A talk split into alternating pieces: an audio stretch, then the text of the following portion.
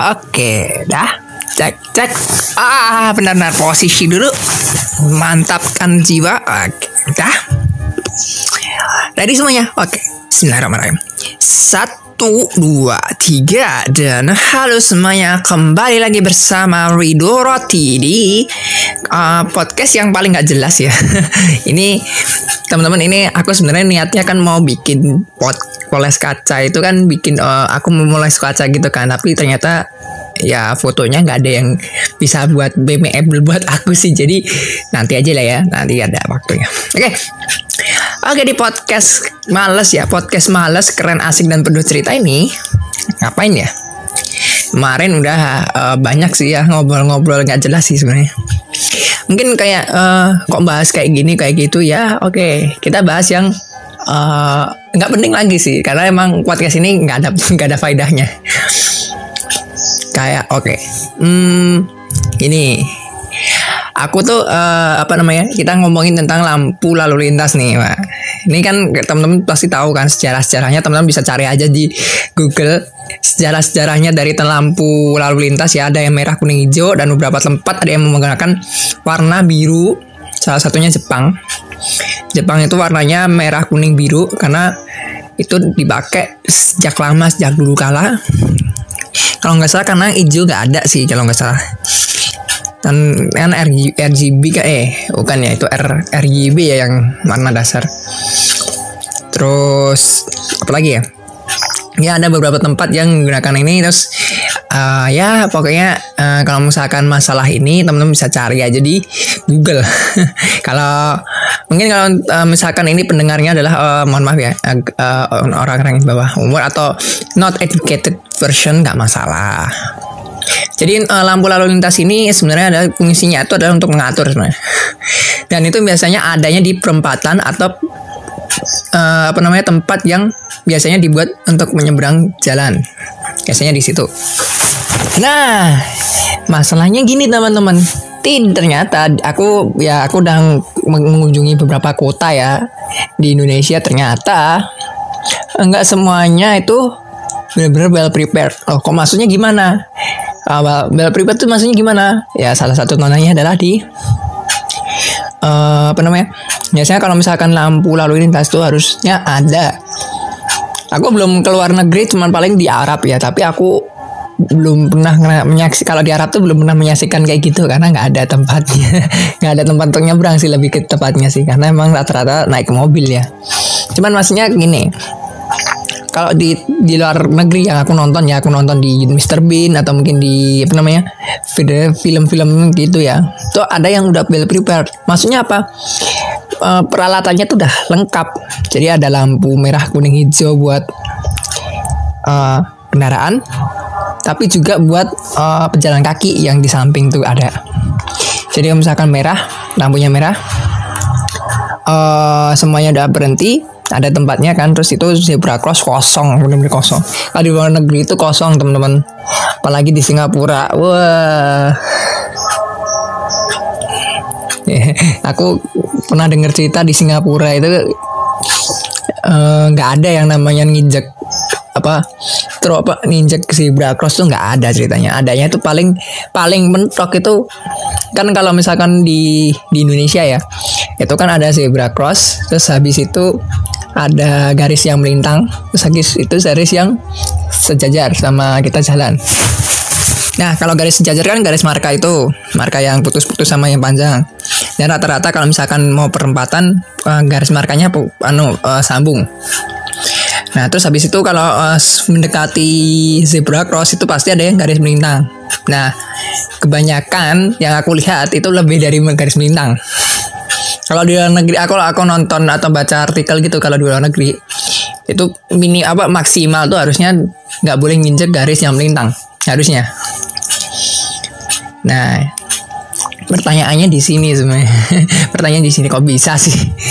Sebenarnya aku uh, kekhawatiranku tuh udah lama sebenarnya udah sejak aku naik motor pertama kali itu aku nanya orang-orang ini sebenarnya ngerti nggak sih sama naik motor eh nggak cuma naik motor berkendara Padahal udah pada udah punya SIM loh, surat izin mengemudi udah di, diizinkan loh. Tapi kenapa kok ya? Mohon maaf lah ya, mohon maaf kok ya. Istilahnya on uh, apa namanya? Kalau aku bahasa aku adalah nggak ikutin aturan gitu aja. Karena apa itu paling dasar. Kalau misalkan aku nggak setuju, aku mau mau keluar ya udah. Tapi SIM-nya dicabut aja kamu nggak di sini nih kan lebih. Mending mending nggak di sini gitu. Malah ketika di sini malah kesemena-menang gitu. Itu dulu ada dulu ada podcastnya kan. Kita tuh udah dikasih wah mana dikasih ini kenapa kok jadi semua menang-menang itu tentang amanah. Tapi kita nggak bahas itu lagi. Itu nanti udah di belakang sana ya di teman-teman cari aja podcastnya. Aku malah mikirnya gini uh, malah justru pertanyaannya di sini kenapa kita nah kita nurut kenapa kita nurut gitu Nah, pasti ada juga yang bertanya nih di kolom kolom section ini komentar nih, kolom komentar nih pasti ada yang nanya, iya ya kenapa kok nurut ya? Kok kenapa kok kita ya udah kalau misalkan nggak usah ada lampu lampu merah lampu lampu apa lampu merah itu ya lampu apel bahasanya ya alat peraga eh, alat peraga isyarat lalu lintas kalau salah namanya. Nggak usah ada apil lah nggak usah ada lampu nggak usah lalu apa lampu lalu lintas lah nggak usah ada marka dan lain-lain nggak usah pakai tiang-tiang apaan juga sih gitu. Nah mikir semuanya mikir kayak gitu semuanya sama aku juga sama. Ternyata teman-teman akan kembali ke zaman ketika uh, teman-teman uh, mungkin teman-teman coba baca-baca banyak buku, banyak sumber literatur. Salah satunya langsung aja ke Nabi Adam. Oh, nyambungnya ke Nabi Adam padahal ngomongin awalnya lampu lalu lintas. Oh, apa hubungannya? Oke, kita kita ngomong Nabi Adam alaihissalam. Untuk uh, ini aku ngomongnya pakai bahasa apa? Pakai dasarnya Islam. Kalau aku denger-denger, denger-denger ya ini aku belum tahu. Denger-denger uh, ceritanya agama samawi ya, uh, which is yaitu agama Yahudi, Kristen, Katolik sama Islam tuh hampir mirip, hampir-hampir mirip ya di awalnya, tapi di akhir-akhirnya beda. Uh, tapi kalau misalkan uh, ada perbedaan dari segi pemandang apa sudut pandang ya mohon maaf ya ini aku pakai sudut pandang orang Islam jadi uh, ceritanya gini kok nyambungnya di Nabi Adam alaihissalam.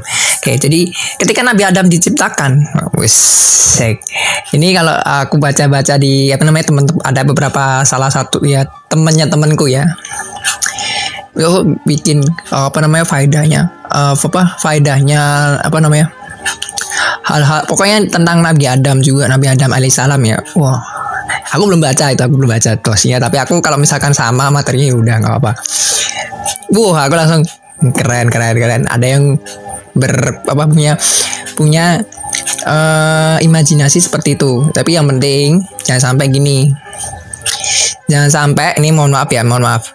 Kalau misalkan temen tahu yang namanya Sengoku Basara, game Sengoku Basara, itu salah satu game yang mohon maaf loh ya, aku agak sedikit terang-terang, aku kurang suka. Karena itu uh, Sengoku Basara itu fantasi banget. Fantasi banget. Padahal ceritanya sama kayak apa mengikuti uh, sejarah Jepang Sengoku cuman bedanya kalau misalkan Samurai Warrior Samurai Warrior kan itu yang punya buatannya kue ya ku, buatannya kue. Kalau yang Sengoku Basara itu Capcom guys ya langsung nyebut company-nya. Jadi kalau misalkan Samurai Warrior tuh ngikutin sejarahnya, meskipun ada bumbu-bumbu apa namanya what if atau hypothetical, ada beberapa. Tapi kalau misalkan di Sengoku Basara itu no no uh, benar-benar literally full fantasi. Nah, kalau misal nah ya apa hubungannya sama yang ngomongin uh, obrolanku tadi? Ya beberapa temanku ada yang benar-benar fantasi banget. Ada yang benar-benar mencampurkan tapi jangan sampai harusnya sejarah tapi dicampurkan fantasinya terlalu berlebihan. Jadi uh, kesannya uh, apa sejarah itu jadi gimmick. nggak apa-apa sih tapi yang penting jangan sampai ngubah sejarah sebenarnya itu aja ya beberapa tempat ada yang ngubah sejarah kan oke balik lagi ke Nabi Adam tentang posnya temenku ya itu aku belum not aku belum baca kok sana aja Nabi Adam alaihissalam tuh waktu diciptakan tuh semua uh, makhluk ciptaan Allah itu disuruh untuk bersujud. Dan salah satu uh, salah satu makhluk Allah yang nggak mau sujud itu namanya iblis. Ini sebenarnya aku dulu pernah debat ya sama seseorang temanku. Ya lebih dia uh, orang apa namanya muslim ya. Muslim dan emang orang ya. Aku nanya ke dia, menurutmu itu iblis itu malaikat atau setan? Dia jawab, setan lah. Terus aku bilang, eh, coba baca lagi Al-Qur'annya. Semuanya itu uh, lil malaikatis judi illa iblis. Kebanyakan gitu. coba aja baca. Semua hampir semua ayat yang tentang bersujud kepada Nabi Adam kecuali iblis itu kan. Semuanya tuh semuanya itu didahului sama malaikat kecuali iblis. Kalau dalam bahasa Indonesia, ini kalau misalkan ada yang berbeda pendapat nggak apa-apa ya. Aku menerima. Kalau di dalam bahasa Indonesia, kalau misalkan ada kata kecuali, sebelumnya ada kata benda, terus kecuali, nah terus habis itu kata benda lagi, nah itu kata benda itu adalah anggotanya dari kata benda sebelumnya. Contohnya, semua bila semua apa semua bilangan prima itu ganjil kecuali dua. Artinya, artinya adalah dua itu anggotanya bilangan prima tapi dia nggak ganjil. Gitu loh maksudnya gitu. Sama. Sama kalau aku uh, mengambil mengambil maknanya seperti itu. Jadi iblis itu sebenarnya malaikat. Cuman malaikat jadi malaikat yang dibuat dari api. Pas disuruh sujud dia nggak mau. Karena di ayat-ayatnya sama semuanya. Walil malaikatis judu illa iblis. Semua sujud apa semua malaikat tuh bersujud kecuali iblis ya. Berarti iblis nggak sujud. Iblis itu antara dua. Bukan malaikat tapi bersujud. Eh ya kan bukan malaikat tapi bersujud atau kebalikannya. Malaikat tapi nggak bersujud. Atau bisa jadi dua-duanya bukan malaikat bersujud tapi nggak mungkin. Itu itu nggak bahas itu sih tapi aku nggak mau bahas itu. Aku mau bahas kok bisa? Nah, sekarang nanya kenapa kok justru ini nanti langsung ngomong ya enggak itu kan kuasa Allah nanti kita bahasnya di situ. Kenapa kok malaikat eh apa kok iblis kok kena? Maksudnya dimarahin kena murka Allah. Kebanyakan kalau misalkan teman-teman baca di influencer-influencer muslim wazik atau mungkin tanya sama ustadz ustadz itu semuanya jawabannya sama. Karena iblis itu sombong. Loh ternyata nggak ada maksudnya nggak ada nyambung. Nyambungnya di mana ya? Dia nggak mau apa namanya nggak mau bersujud karena apa iblis itu sombong sehingga dia nggak mau bersujud. Sebenarnya nggak itu sih. Meskipun di semuanya tuh kita persepsinya hampir sama. Yaitu adalah ketika disuruh bersujud iblis itu nggak mau bersujud. Ketika Allah bertanya pada iblis iblis itu menjawab kan ngapain aku bersujud pada Nabi Adam yang dibuat dari tanah? Aku itu dari dibuat dari api Nah itu secara secara eh, makna yang paling sederhana itu ngomongnya uh, sebenarnya kalau bahasanya dia rasis. Bahasanya dia rasis sudah dia. Nggak sederhana dia itu rasis sudah gitu aja. Nggak usah abc abcan dia itu rasis dia udah sederhana. Gitu. Nah masalahnya kan pada saat itu kan belum uh, ilmu nggak seperti ya mungkin bisa jadi lebih ya aku nggak tahu tapi gimana kenapa kok dia apa uh, iblis nggak bersujud apa nggak bersujud malah kena kena hukuman?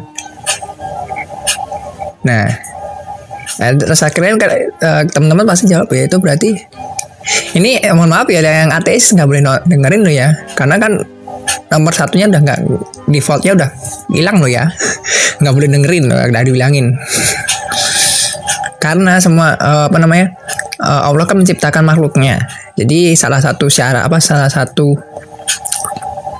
uh, apa namanya istilahnya kayak defaultnya itu adalah ciptaan Allah itu harusnya uh, mau mengikuti perintahnya Allah. Ternyata nggak semuanya ngikutin. Ada yang pakai punya akal. Salah satunya manusia. Gitu. Nah, lanjut. Salah satunya manusia. Salah satunya manusia dan akhirnya salah satunya manusia ya. Yang lainnya kan ada yang nggak punya nafsu kayak malaikat kan nggak punya nafsu. Tapi juga katanya nggak punya akal ya. Aku kalau baca literaturnya nggak punya akal. Terus iblis iblis tuh dia punya akal ternyata ya. mungkin ya dia punya akal sih. Tapi dia nggak punya nafsu. Kayak dia punya akal dan punya nafsu. Mungkin kayak manusia. Mungkin bedanya cuma dia berbuat dari api. Mungkin. Aku nggak tahu juga sih. Aku belum baca literatur tentang itu Nah, andai kata manusia dikasih akal, ya maksudnya kalau misalkan itu adalah masalah akal, berarti sebenarnya kalau misalkan kalau uh, kekhawatiran uh, ilmuwan zaman sekarang ya, kalau misalkan mereka bikin AI, artificial intelligence itu adalah ketika AI bisa mengontrol manusia yaitu maksudnya di situ. Cuman bedanya Allah nggak takut.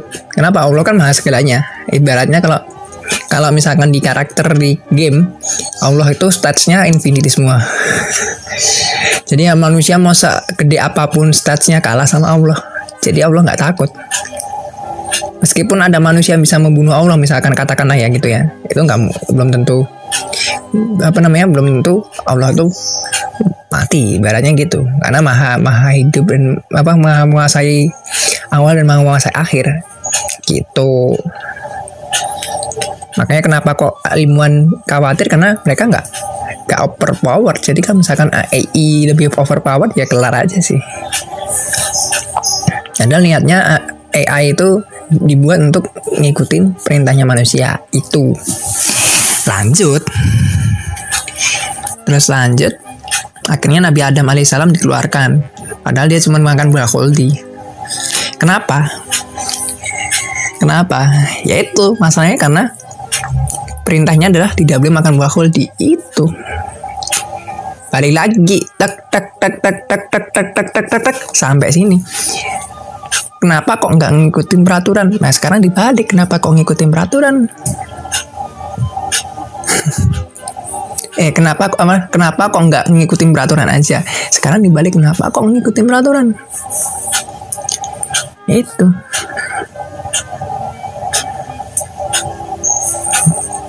Nah ini ada sih makanya uh, semua apa namanya kita nariknya dari situ. Akhirnya Nabi Adam alaihissalam ditendang dari surga, istilahnya kan gitu kan dikeluarkan dari surga bersama istrinya Adam uh, Hawa, Siti Hawa. Kalau di budaya Barat namanya Eve, Eve, Eve ya Eve. Biasanya disebutnya Eva atau mungkin siapa lagi ya banyak kalau di bahasa di Islam atau mungkin di Indonesia ya itu bahasanya namanya Siti Hawa. Ditendang akhirnya hidup di dunia. Pertama dipisahkan terus akhirnya ketemu terus melahirkan anak dan itu adalah uh, perkawinan pertama. Dan per perkawinan sedarah pertama juga. Karena setelah itu perkawinan sedarah itu tidak dibolehkan. Ya kan perkawinan sebenarnya kan uh, Nabi Adam sama uh, Siti Hawa kan satu satu sel kan satu sel kan diambil dari rusuknya Nabi Adam kan tuh dari satu sel kan. Tapi pada kenyataan setelah itu perkawinan sejarah itu nggak boleh. Mungkin karena mutasi udah udah dimutasi ya. Oke kita nggak bahas itu. Saya bahas di bagian itu kenapa uh, Hab, Habil ya Hab, eh Kobil Kobil yang bunuh Habil. Kenapa Kobil membunuh Habil malah dia Kobil yang salah Nah, padahal dia melakukan ya tadi dia nggak apa dia nggak ngikutin peraturan. Kenapa kok kobil salah? Ya itu. Itu masalah kepercayaan gitu. Jadi kenapa kok orang-orang ngikut? Ya mereka percaya bahwa dengan mengikuti peraturan semuanya aman. Makanya kenapa kok ada per, ada yang ngomong lah aku melanggar peraturan aku aman-aman aja nggak pernah kecelakaan. Itu tadi pertanyaan jawabannya di situ. Kenapa Kobil kok membunuh tapi kenapa Kobil kena salah? Itu karena kepercayaan karena menurut Kobil membunuh Habil itu selesai lah karena kenyataannya adalah dengan membunuh Habil dia bingung sendiri. Dia bingung sendiri. Akhirnya ya salah satu uh, apa namanya kita tuh sebenarnya manusia ini lahir dari darahnya Kobil. Sama aja. Gitu. Cuman kita nggak tahu dari Buddha dari Iklima selain kan gitu. Kalau misalkan nurut ya kita bisa jadi kamu ketemu sama orang dari ya, darahnya Habil kita nggak tahu. Tapi karena Habil udah dibunuh maka kita tuh dari darahnya mobil gitu